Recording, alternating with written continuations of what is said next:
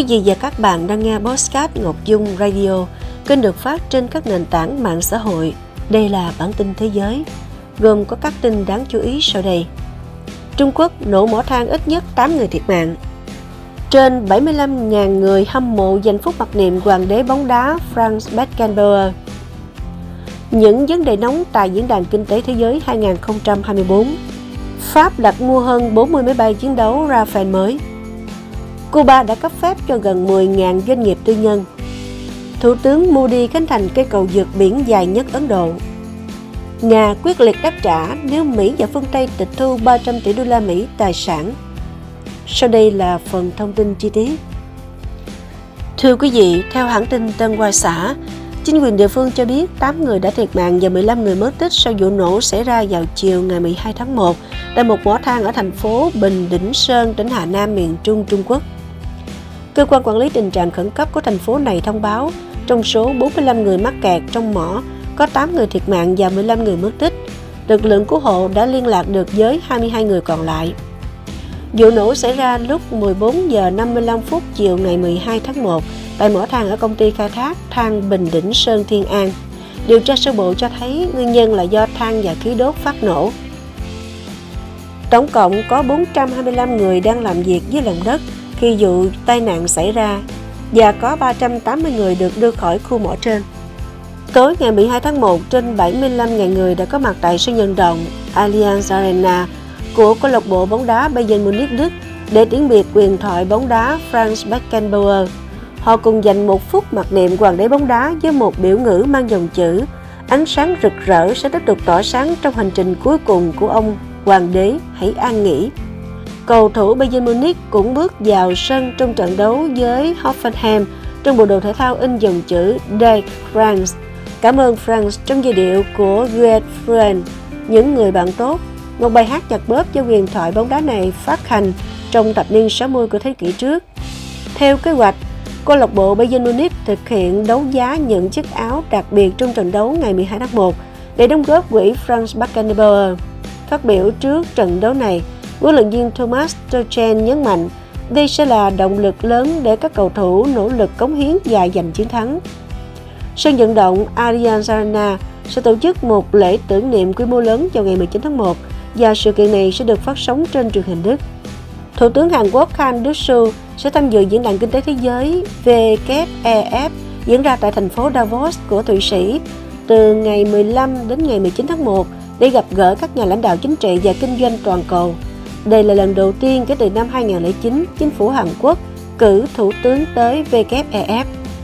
Các quan chức trong ngày 12 tháng 1 cho hay WEF có thể sẽ ít thu hút sự chú ý của giới doanh nhân Hàn Quốc năm nay hơn khi chủ tịch Samsung, SK Hyundai Motor và LG sẽ không tham dự sự kiện.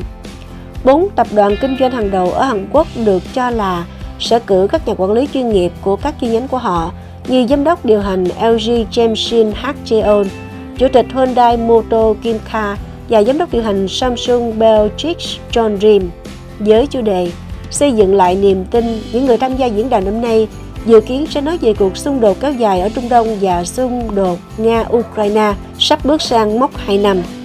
Trí tuệ nhân tạo AI cũng được nhắc đến như một chủ đề tiềm năng cho sự kiện năm nay, với những lo ngại về tác động của AI trong việc làm gián đoạn bầu cử khi khẩu sắc mới nhất của người tổ chức cho thấy AI đứng đầu danh sách rủi ro lớn nhất năm 2024.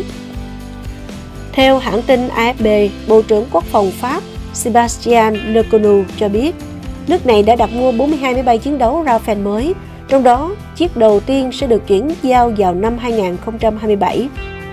Theo ông Lecornu, đơn đặt hàng trị giá 5 tỷ euro, tương đương 5,5 tỷ đô la Mỹ, phiên bản mới nhất của loại máy bay do hãng Dassault chế tạo này sẽ mang lại khả năng tác chiến hiện đại hóa cho lực lượng không quân Pháp, nâng tổng số máy bay Rafale được Paris mua lên 234 chiếc.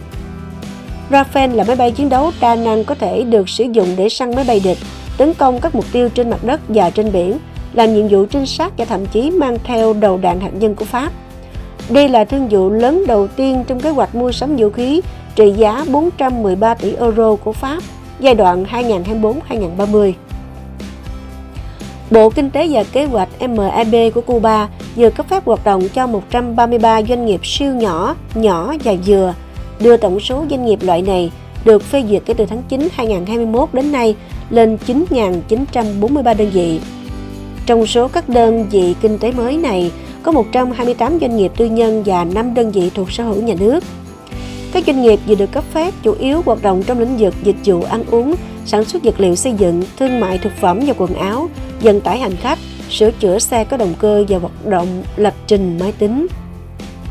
Thủ tướng Narendra Modi đã dự khánh thành Atan Setu, cây cầu vượt biển dài nhất Ấn Độ ở thành phố Mumbai, bang Maharashtra. Công trình đã được Thủ tướng Modi đặt viên gạch khởi công từ 7 năm trước. Thủ tướng Modi cho rằng lễ khánh thành cầu vượt biển Atan Setu thể hiện sức mạnh cơ sở hạ tầng của Ấn Độ và nhấn mạnh việc hướng tới một Ấn Độ phát triển. Ông cho biết, dự án xe cầu là một trong bốn dự án cơ sở hạ tầng chính trong thành phố Mumbai có khả năng đi vào khai thác trong năm nay. Ba dự án còn lại là tuyến tàu điện ngầm Mumbai 3, đường gian biển Mumbai và sân bay quốc tế Navi Mumbai.